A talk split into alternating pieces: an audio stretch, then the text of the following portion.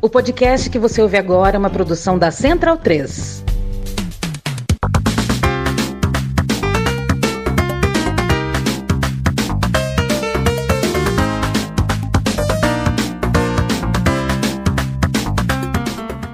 Bem-vindo e bem-vinda ao podcast O Monolito. Eu sou Leandro e trago hoje um papo com o jornalista Marcelo Barreto. Se você, por acaso, só vê TV, ou só ouve rádio, ou só lê jornal, ou só acessa a internet, acho que você igualmente teve a companhia dele, ou a chance, pelo menos, da companhia dele em algum momento. Marcelo Barreto, multimídia e um embaixador da gentileza, o embaixador máximo da gentileza no jornalismo esportivo. Eu tive a companhia dele por 40 minutos e nesses 40 minutos a gente falou sobre um punhado de coisa. É, de carreira, claro, mas também de lazer, de viagem, de pandemia, da vida que a gente leva, né? Eu gostei e espero que você também goste.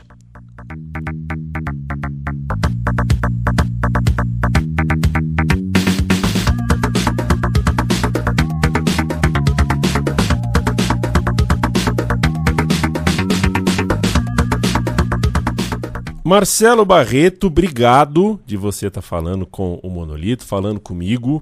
É, veja você que vindo para cá para o estúdio da Central 3, eu encontrei na rua o Arthur Veríssimo, o jornalista Arthur Veríssimo. Uhum. É, eu tive que abordá-lo. Falei, Arthur, ele parou, falei com ele, porque o meu TCC, Barreto, foi sobre os textos dele. Eu peguei os, os textos dele na revista Trip para fazer o meu TCC. Eu era um moleque pirado em New Journalism, né? Me apaixonei pela coisa da literatura, misturado com jornalismo, aquela coisa meio fabulosa, né? Meio fantástica. Ele, claro, óbvio, não lembrava de mim, mas foi bom falar com ele rapidamente. É, e eu faço a pauta para o Monolito andando, né, tocando o dia, vou conversando, almoçando, jantando, vou pensando em coisas para perguntar. E a pergunta que eu ia fazer para você e vou fazer para você, eu acabei de fazer para ele que é a seguinte: como foi a sua pandemia? Perguntar isso para o Arthur Veríssimo é diferente, porque ele é um militante da, da, da yoga, né? ele, ele, é, ele é muito aprofundado em questões espirituais, exercício de respiração, uma pessoa muito espiritualizada. Então, para ele foi tranquilo, ele falou que foi tudo zen, foi tudo tranquilo. E eu quero saber como foi a pandemia para o jornalista que eu considero um embaixador da gentileza na televisão esportiva brasileira. Ah, muito obrigado. Você me botou uma pressão dupla agora. Primeiro, eu tenho que ser gentil com você, né? que esteja aos pés da resposta do Arthur Veríssimo. Mas vamos lá, vamos tentar. É curioso, né? A gente está gravando um dia depois é, dos três anos do anúncio da OMS, né? De que a gente estava vivendo uma pandemia. E eu me lembro, assim, com. É, eu me lembro muito vivamente daqueles primeiros dias, do medo que meus filhos tiveram. E quando seus filhos têm medo, cara, aí aí te bagunça, né? E eu me lembro de conversar muito com a minha mulher sobre isso, o que, que a gente pode fazer para eles não se sentirem assim tão acuados. A gente fez um passeio de carro, porque ela não aguentava mais ficar em casa. Foi um custo levar os dois, e assim, era uma coisa tão opressora na época que a gente estava, sei lá, no alto da Boa Vista, num lugar de verde aqui no Rio, sem ninguém por perto, e eles não queriam descer do carro. Então a gente estava muito oprimido pela incerteza naquele começo. E isso ficou, né? Não tem jeito. É, eu perdi é, pessoas próximas na pandemia, um colega de trabalho, um colega muito querido, o Rodrigo. E, então, enfim, teve todo esse, todo esse impacto negativo. Por isso é que eu reluto em dizer assim, como foi a sua pandemia? Eu, eu, eu procuro separar as coisas. Eu responderia igualzinho ao Arthur para falar de quarentena. Como foi a sua quarentena? Ah, é, tem o dom, tem, tem o, o, o, presente do tempo, né? Falta tanto tempo. Eu lembro que eu fiz uma cirurgia em 2017, precisei ficar dois meses afastado do trabalho, a cirurgia acabou não sendo grave, não, não era uma coisa. É, o primeiro diagnóstico era um pouco preocupante, depois deu tudo certo, e eu falei assim: cara, acabei ganhando um presente, estou lendo meus livros estão atrasados, estou conseguindo ter um tempo para fazer coisas que a gente vai perdendo no dia a dia. A quarentena teve esse impacto para mim. Agora, a pandemia era muito cercada de negatividade, de... São essas duas coisas misturadas que eu trago desses, desses três anos já. Que loucura. Marcelo Barreto citou família, esposa, filhos. É... Mas eu quero saber, Barreto, é, além do jornalista, marido, pai de dois, é, o Marcelo Barreto é filho de quem? Sou filho do. Lá em Bicas é assim, né? Na, na, na, nossa terra. Eu sou o Marcelo do Vaguinho e da Lígia. É assim que a gente é conhecido no interior, pelos, pelos nomes dos pais. Meu pai se chama Wagner, é conhecido como Vaguinho, e é funcionário público aposentado. Minha mãe se chama Lígia e é dona de casa. É, foi nesse ambiente familiar aí que eu cresci com três irmãos. Dois de idade muito próxima e um temporão. Barreto, quero falar contigo sobre contundência dentro da nossa profissão, profissão do jornalismo. Né? Eu sabe que eu apresento podcasts já há 10 anos, e foram tantos nos últimos 10 anos. É, é uma hora em que a gente é escutado, né? Eu costumo dizer, sem muita certeza, que eu, se quisesse, dobraria a minha audiência. Eu sei, eu sei criar uma polêmica, eu sei falar uma bobagem para manipular um sentimento, é que eu sei fazer criar isso. um corte? Exato, eu, eu, eu, acho que eu sei. Eu costumo falar que conseguiria ter mais audiência. É, só que o que eu sinto, entretanto, é que há uma diferença do público para mim nessa hora, quando eu olho para o meu público, quando eu falo com as pessoas que me ouvem, né? É, quero dizer, é, quando o público ouve uma digressão minha, como essa aqui que eu estou fazendo aqui com você, um discurso, uma fala mais longa, uma pensata, ele tende a achar que eu sou um cara seguro, um cara versado, né, um cara eh, inteligente o suficiente aqui, pronto para falar sobre diversas coisas, uma pessoa, enfim, eh, pronta, habilitada para múltiplos assuntos.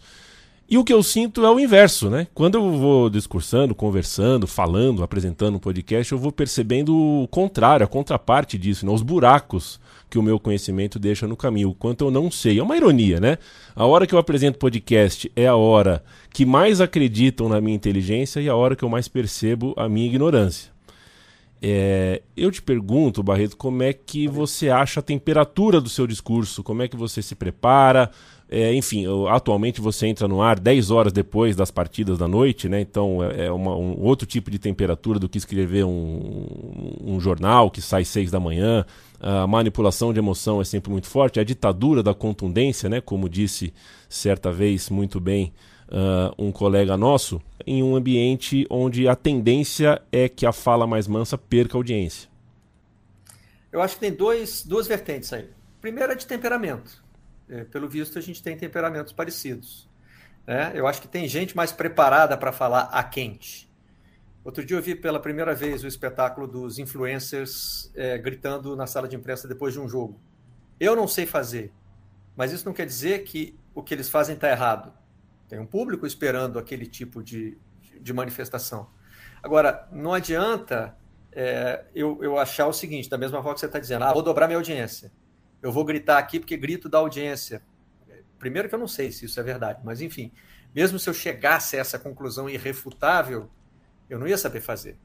Eu me lembro que teve um momento em que eu apresentava o Seleção e o programa do Bem já estava fazendo muito sucesso. E aí não é questão de grito, não, tá? Eu vou fazer outra, outra comparação aqui.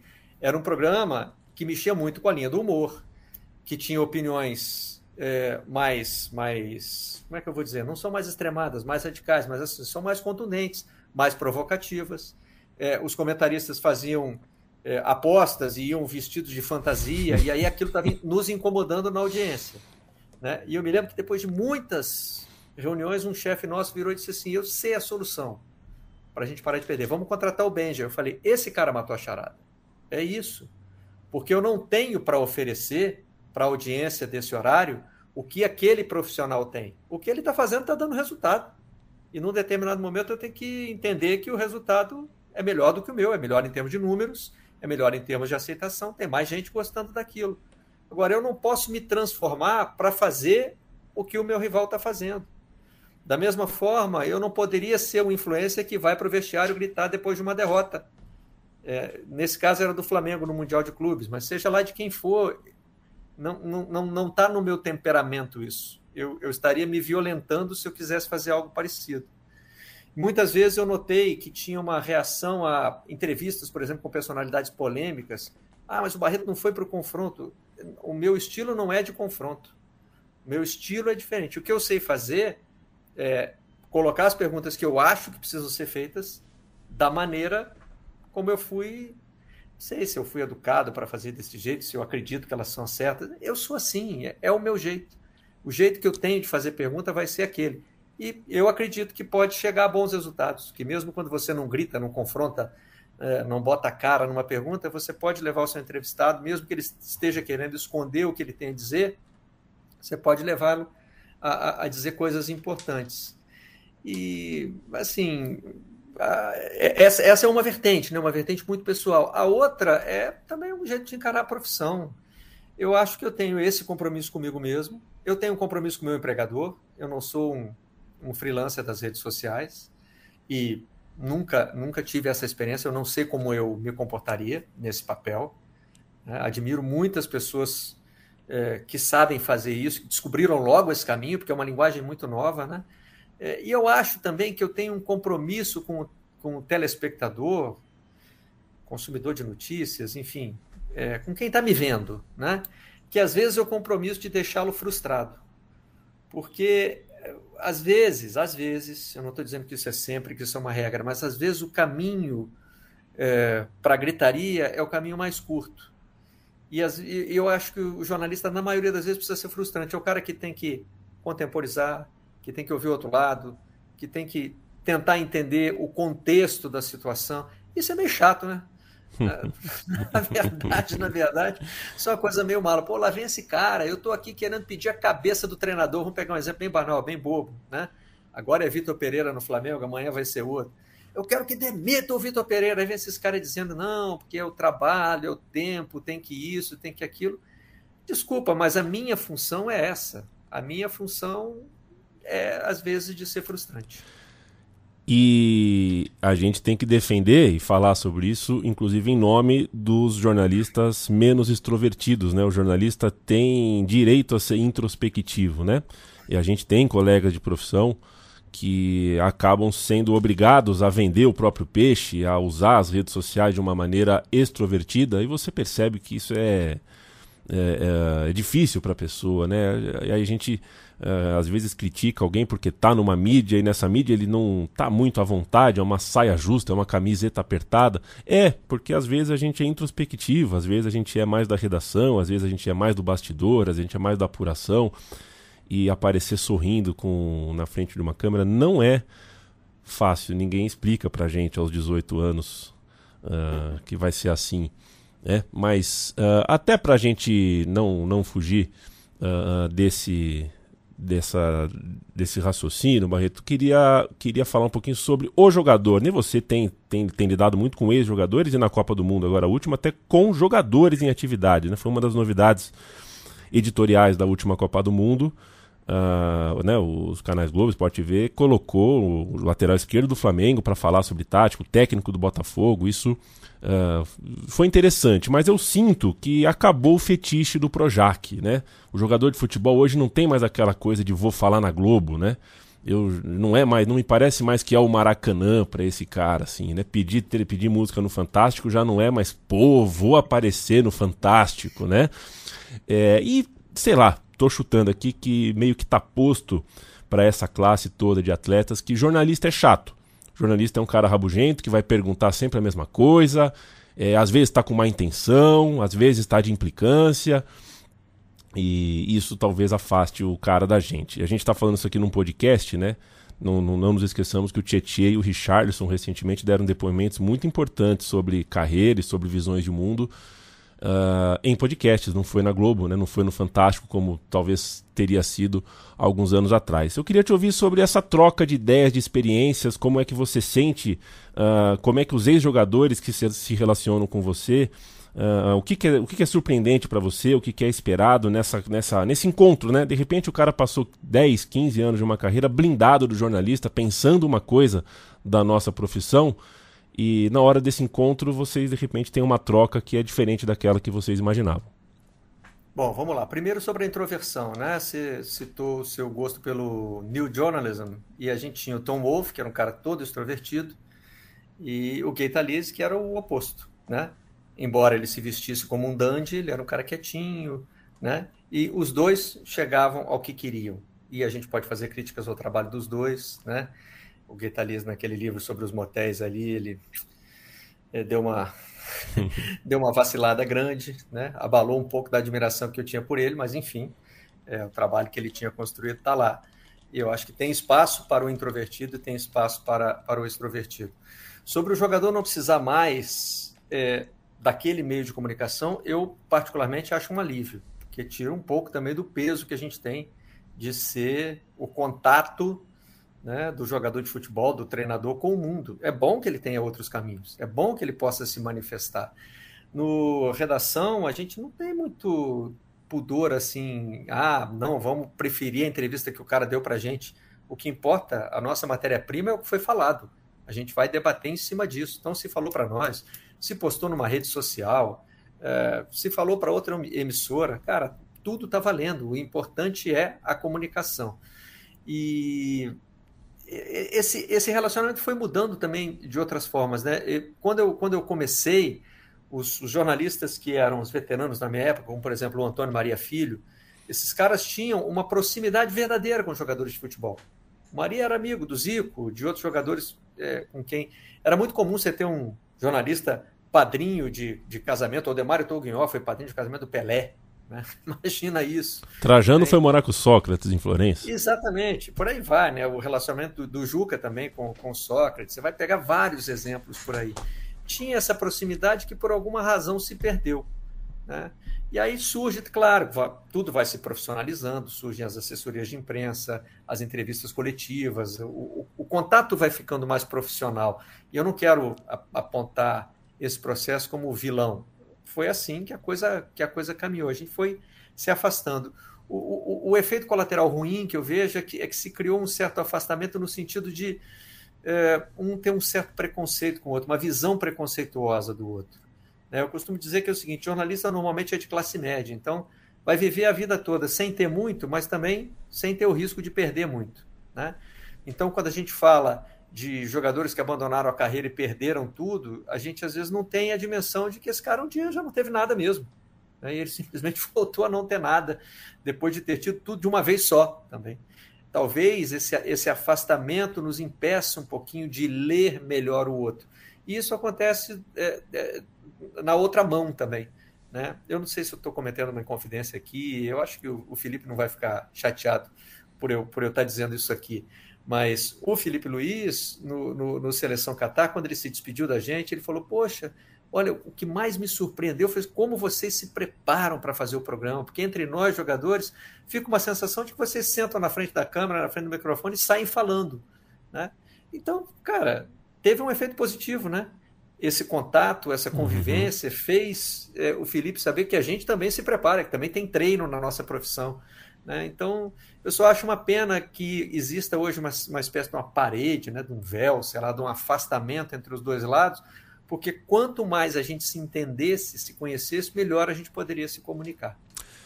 Queria. Uh, aí não é uma pergunta, é só uma. Né, é, já estou com o microfone aberto mesmo. Eu queria ter te visto é lá no Catar.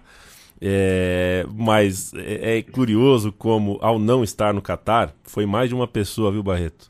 É, é, é, um, é, uma, é um elogio travestido de crítica né, a quem faz hoje o, o a, a, toda, a, toda a fotografia, a, a, gráfica de um estúdio, né? Porque mais de uma pessoa achou que aquele programa era gravado no Catar porque a impressão que dava atrás era realmente que vocês estavam num estúdio panorâmico, né? Impressionante Aconteceu como. com o Arraio Tóquio também. Muita gente é, né? perguntou. E aí, como foi lá em Tóquio? Eu falei, adoraria saber.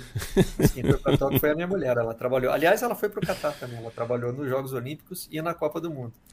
E, e eu estava nesse, é, nesse novo modelo, né?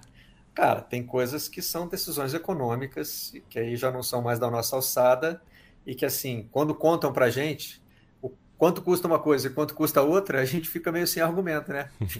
é bom, então... Falando de passaporte, o, eu queria te perguntar sobre o tempo que você viveu fora do Brasil. Você passou, né? Você viveu na Inglaterra, você, eh, inclusive em anos olímpicos, né? Entre a Olimpíada de Londres e do Rio, você fez Inglaterra, Brasil, esteve nessa ponte como correspondente, viveu, foi um cidadão uh, uh, que morou uh, lá do lado de lá, como diria uh, Luciano do Vale. O que, que mudou? E veja bem, né, a gente está falando dessa. Né, é, é o pré, pré-pandemia, pré-cloroquina, pré-ministra Damares, né? A gente está falando de um outro mundo, de uma outra forma de olhar para o Brasil, né? Até um certo momento a gente olhava o Brasil de uma forma, hoje a gente olha para um Brasil muito mais machucado, mas queria saber se você já examinou isso ou se você tem uma, uma, um, enfim, uma forma de, de me contar como é que você passou a ver o Brasil uma vez que você morou fora do Brasil. Você me faz lembrar de um dia em que eu fui ver uma peça do, do Grupo Galpão. Eles foram encenar uma versão deles de Romeu e Julieta no Shakespeare's, Shakespeare's Globe, que é o teatro do reformado lá do. do é, acharam um lugar aproximado onde as peças do Shakespeare eram encenadas, né? E fizeram uma construção de época. E aí tem vários festivais, num deles vão companhias do mundo todo. E aí estava lá o Grupo Galpão, que é mais especificamente da minha terra, é de Minas, eu sou mineiro como eles, eu estava com a minha mulher e com um casal de amigos, e quando acabou, era, era tudo tão bonito, era tudo tão envolvente, que a minha primeira reação foi gritar Brasil, que hoje parece uma coisa meio anacrônica, né, meio patriota. Patriota hoje virou palavrão, né, enfim, é, não podia imaginar que as coisas iam tomar esse rumo, mas assim, é, é, é, é tão legal quando você está fora do Brasil e você vê algo de bonito feito pelos seus compatriotas, né, pelos brasileiros. Então a minha reação foi gritar Brasil como se estivesse num jogo de futebol, sabe, vendo a seleção brasileira. E engraçado que eu vi a seleção brasileira lá e não gritei Brasil no, como gritei nesse dia no, no teatro. Mas é assim, tem são, são tantos sentimentos e eles às vezes são até meio conflitivos, porque eu, eu noto que brasileiros, principalmente os de classe média, que vão morar no exterior, voltam muito encantados com a questão da ordem, né? A gente estava em Moscou para a Copa do Mundo fazendo críticas ao país, ao Putin, e uma produtora estava trabalhando com a nossa equipe, que é uma brasileira que mora lá, começou a fazer contra-argumentos no sentido de: olha, mas aqui a gente não sofre com o problema da violência. É, questões, essas questões de, de civilidade do dia a dia impactam muito o brasileiro, né? A gente aqui parece que fica um pouco oprimido pela, pela bagunça do dia a dia. Mas depois essa bagunça começa a fazer falta. Eu me lembro que quando a gente estava no, no, nosso segundo inverno lá, e o inverno demorava para ir embora, já era fim de janeiro, fim de fevereiro e ainda fazia frio. Aí apareceu a oportunidade de tirar uma folga e a gente foi procurar um lugar, primeiro critério, tem que ter calor. Não dava para voltar para o Brasil, que seria muito caro, e a gente achou o Marrocos como opção. E foi uma viagem super legal, uma viagem é, que a gente se lembra com muito carinho, em família. E eu me lembro de ter comentado com a minha mulher: Poxa, essa aqui é a Bahia mais perto da Europa, né? Em duas, três horas de voo a gente estava lá. Lembrei disso agora, ainda ao Marrocos fazer o, fazer o Mundial. Então, assim, você vai, você vai se repensando no diferente, né?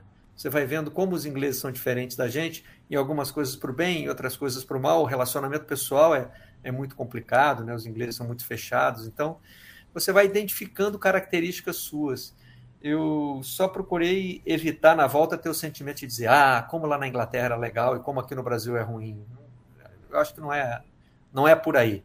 Dá para viver coisas muito legais como eu vivi, como a minha família viveu na Inglaterra. Também você tem que enfrentar algumas dificuldades, morando no Brasil sendo brasileiro ou morando no exterior sendo brasileiro. Barreto citou um livro do Gaeta Lise, que eu imagino que seja O Voyeur, correto? É esse. Esse, é. né? O Voyeur. Até virou um documentário também, né? Uhum. E ele foi muito questionado pelos métodos que usou aí, enfim. É. Aí...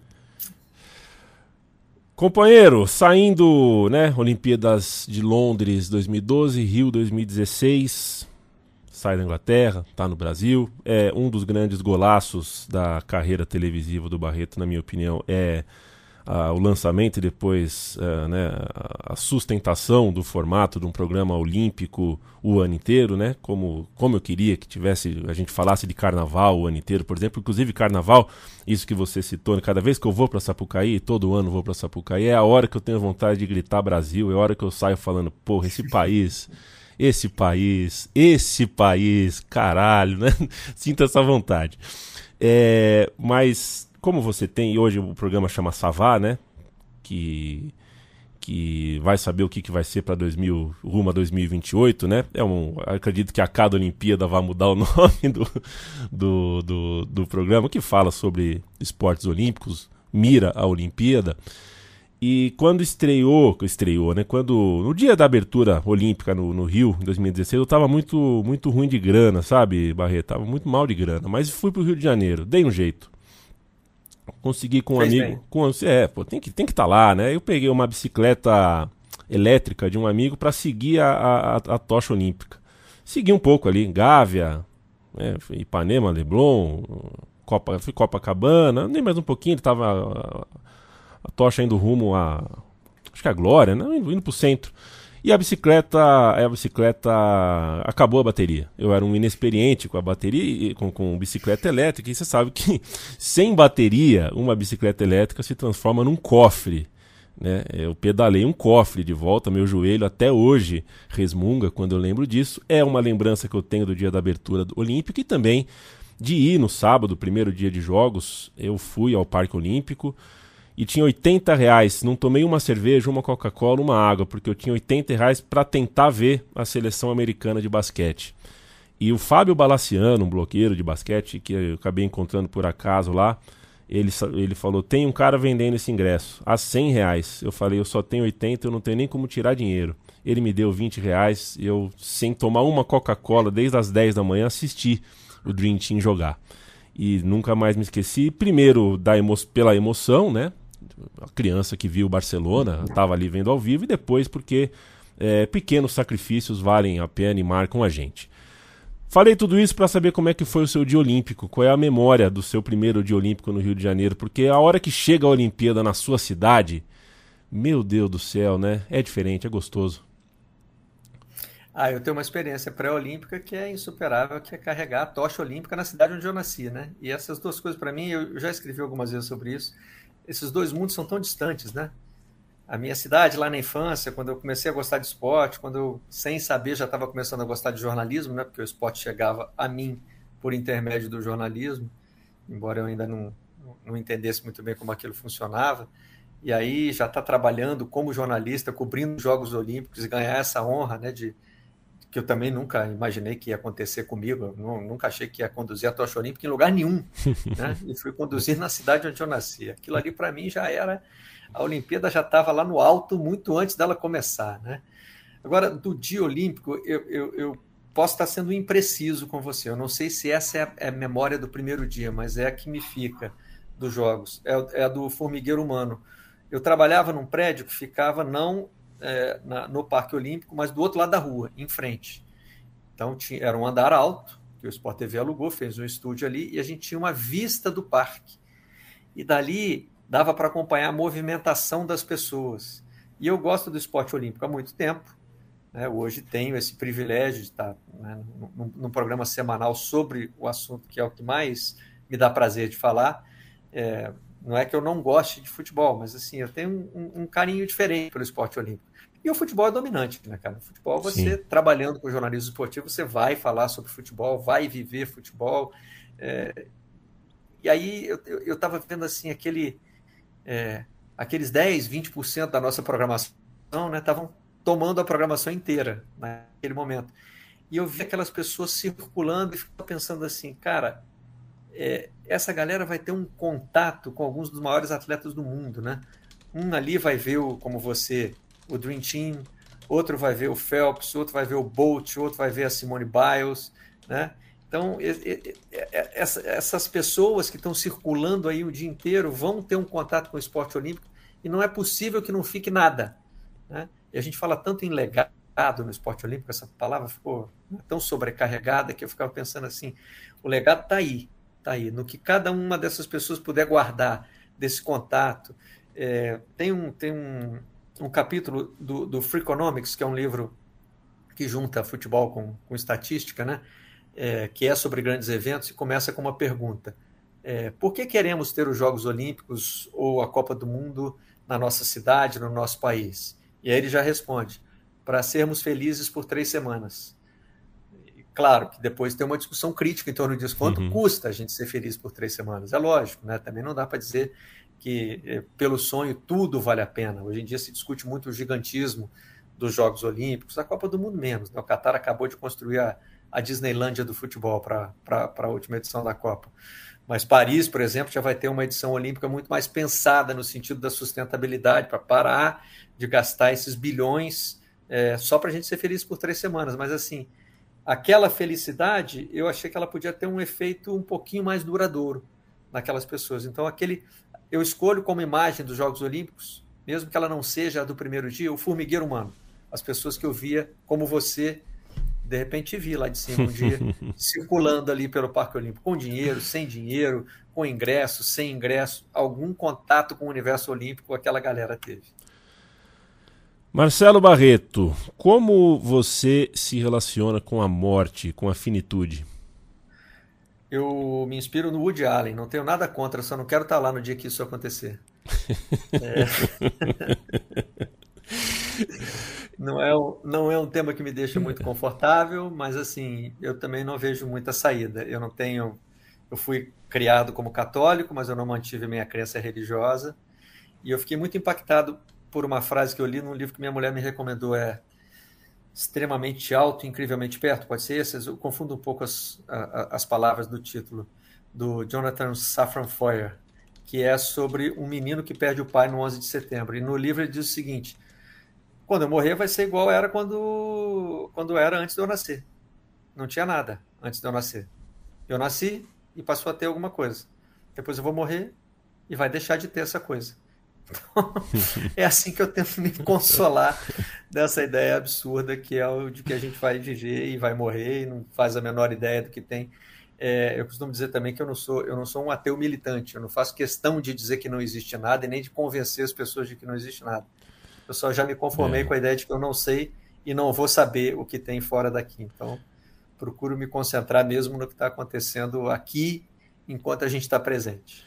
É, eu coincido com você, até porque sinto, eu trocaria se pudesse, né? Quando eu vejo que a minha mãe acredita que vai encontrar o pai dela, uhum. e eu uhum. não acredito que eu vou encontrar o meu. Então, eu, eu, eu, de que me adianta ser ateu se eu, na verdade, eu gostaria de ser igual ela, não queria, né? não tenho Gostaria de ter a, crença que ela tem. O livro chama Extremamente Alto e Incrivelmente Perto.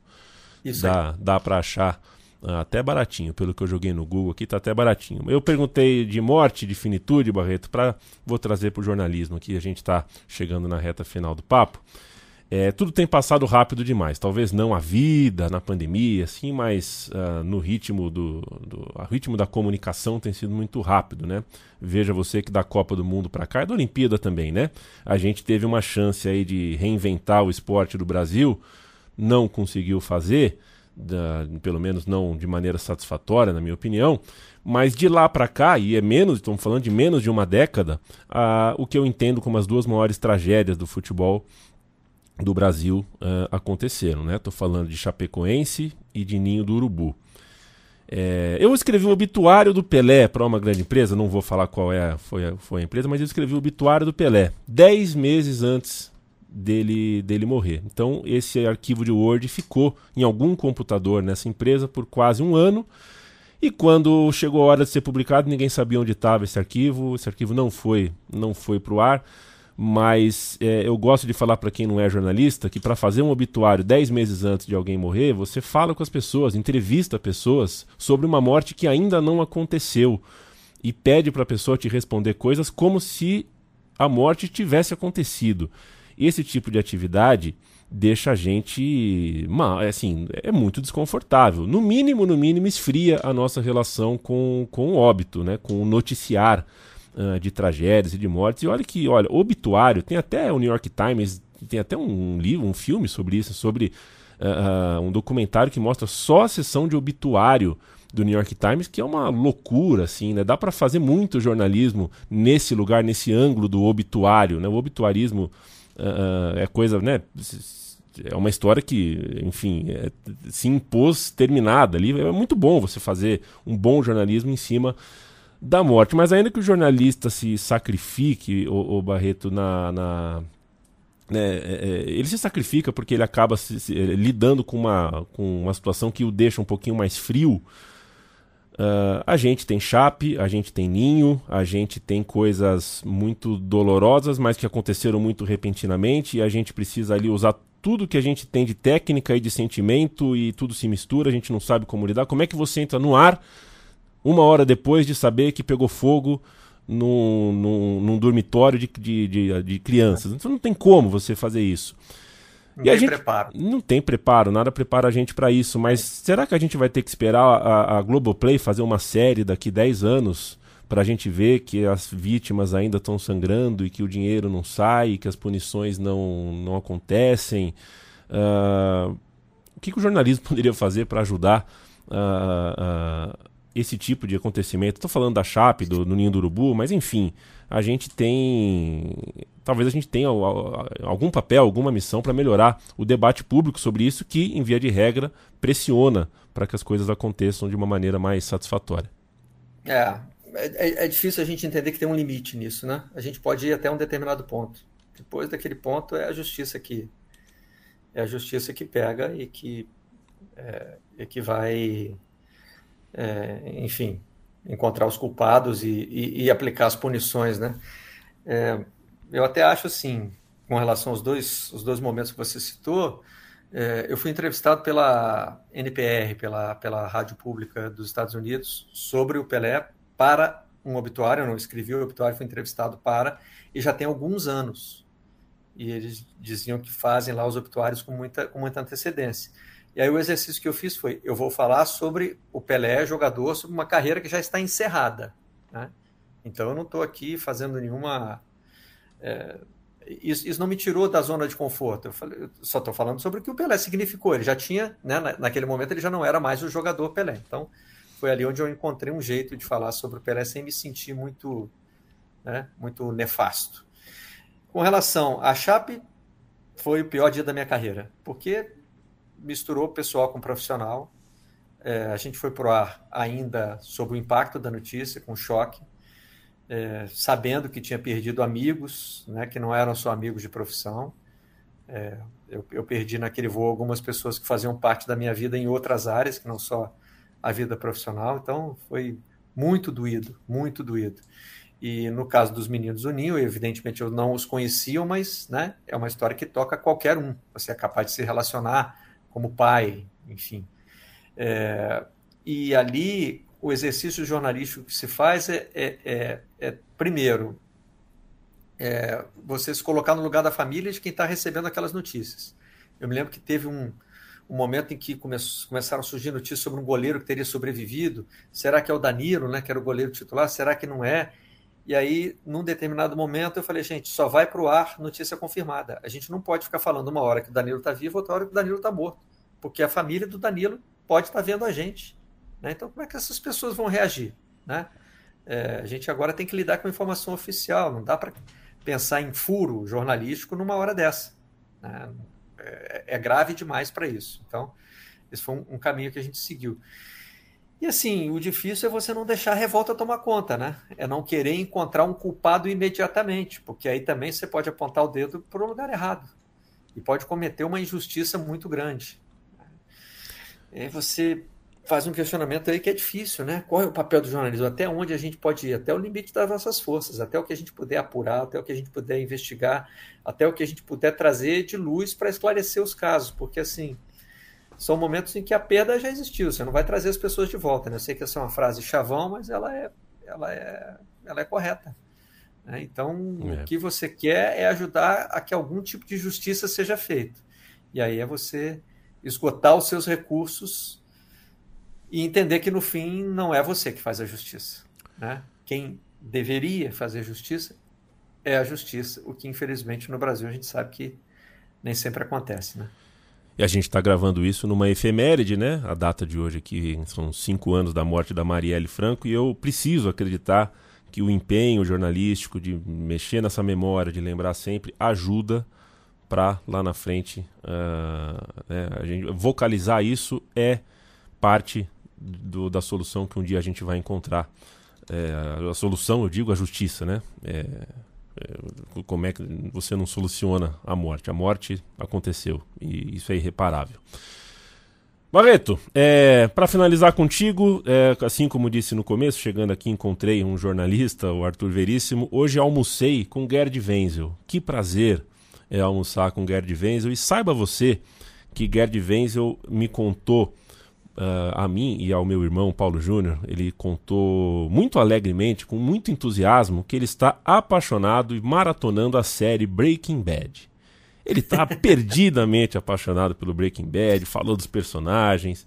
E aí, ouvindo o Guard Vens, eu pensei, bom, vou perguntar pro Barreto. Acabou a rodada, não tá sem futebol, é hora de esfriar a cabeça. O que, que o Marcelo Barreto assiste? Eu não sou de maratonar muitas séries, eu, eu fico devendo as séries. É, eu, eu, nesse momento, por exemplo, aqui em casa a gente tem uma mobilização pelos filmes do Oscar. É, assistimos ao Oscar juntos, eu e minha mulher. Ela é impressionante, ela acerta todos os palpites, todos. Vai ganhar filme tal. E ela, e ela acerta. Eu erro, eu erro um pouquinho mais. Eu tenho até um bom índice de acerto, mas sou humilhado por ela nesse sentido. E a gente procura ver os filmes do Oscar. Não necessariamente para achar que todos vão ser bons, mas até para né, formar o, o, nosso juízo. Com relação às séries, é, eu, eu, vi a primeira temporada de Breaking Bad, já vi uma também de Better Call Saul.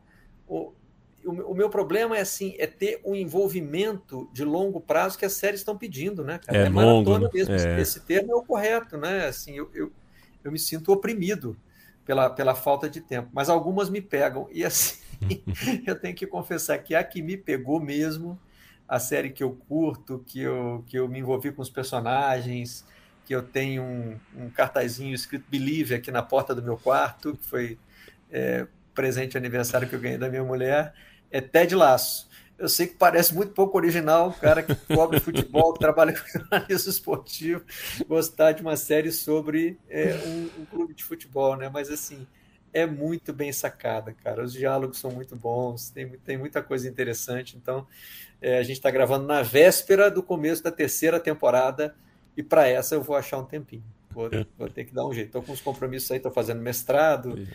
É, tô envolvido com a produção de dois livros. Não está muito fácil, não. Isso entre o Redação, o Globo Esportivo e a coluna do Globo no domingo. Mas para o Ted Lasso vai ter tempo. E eu informo a todos que, me olhando no espelho do banheiro, como todos os anos, eu dou o meu Oscar. E não quero nem saber. E o Oscar de 2023, para mim, é de After Sun, o grande filme que eu assisti uh, nesse Adorei. ciclo. Aí. Muito, muito bom. De uma, de uma sutileza melancólica muito bonita. Marcelo Barreto, o Monolito, eu, uh, a Central 3, a gente te agradece muito pelo tempo. Sabe que a comunicação independente, Barreto, eu não, eu não critico, não estou fazendo uma crítica porque eu sei como são as coisas. A comunicação independente recebe muito não na vida. Né? Muito não. Não. Quero credencial? Não. Quero entrevista? Não. Quero fazer visita? Não. E eu confesso a você que eu achava que a firma diria não para mim ao pedido de conversar com você. Que bom que ela disse sim e que bom que a gente passou uns minutinhos aqui. É a primeira vez que a gente se conversa e eu, poxa, fazia um tempo que eu torcia para que essa conversa acontecesse. Obrigadão, viu? O não a gente já tem, né? Essa é uma regra é da vida que vale para o jornalismo. Então tem que, tem que exercer. Fiquei muito satisfeito com o sim também. Foi um prazer bater esse papo com você.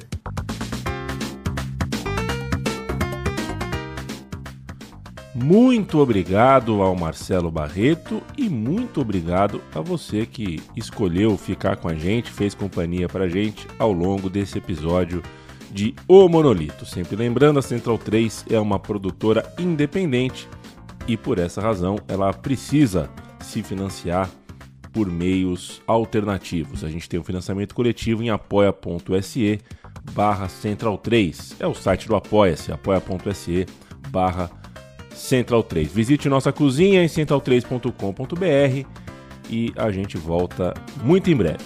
Beijo e um abraço.